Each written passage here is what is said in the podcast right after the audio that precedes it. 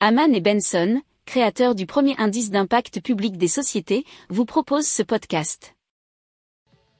Haman and Benson, a vision for your future. Le journal des stratèges. Allez, on continue avec EasyMile, qui est le premier véhicule autonome à- autorisé à circuler.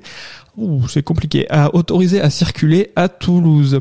EasyMile, donc, euh, qui est une start-up française qui euh, développe des véhicules autonomes depuis 2015, notamment le EZ10, qui a déjà parcouru des milliers de kilomètres à travers le monde et a été donc récemment autorisé à circuler euh, vers Toulouse.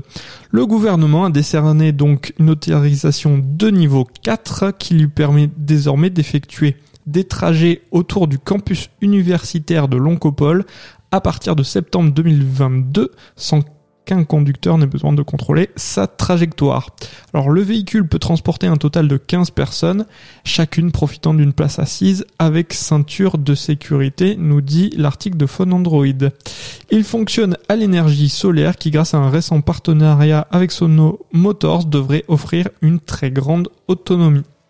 Pour approfondir ces sujets, abonnez-vous à la newsletter de Haman et Benson et écoutez nos autres podcasts que vous retrouverez dans les notes de l'émission ou sur notre site internet.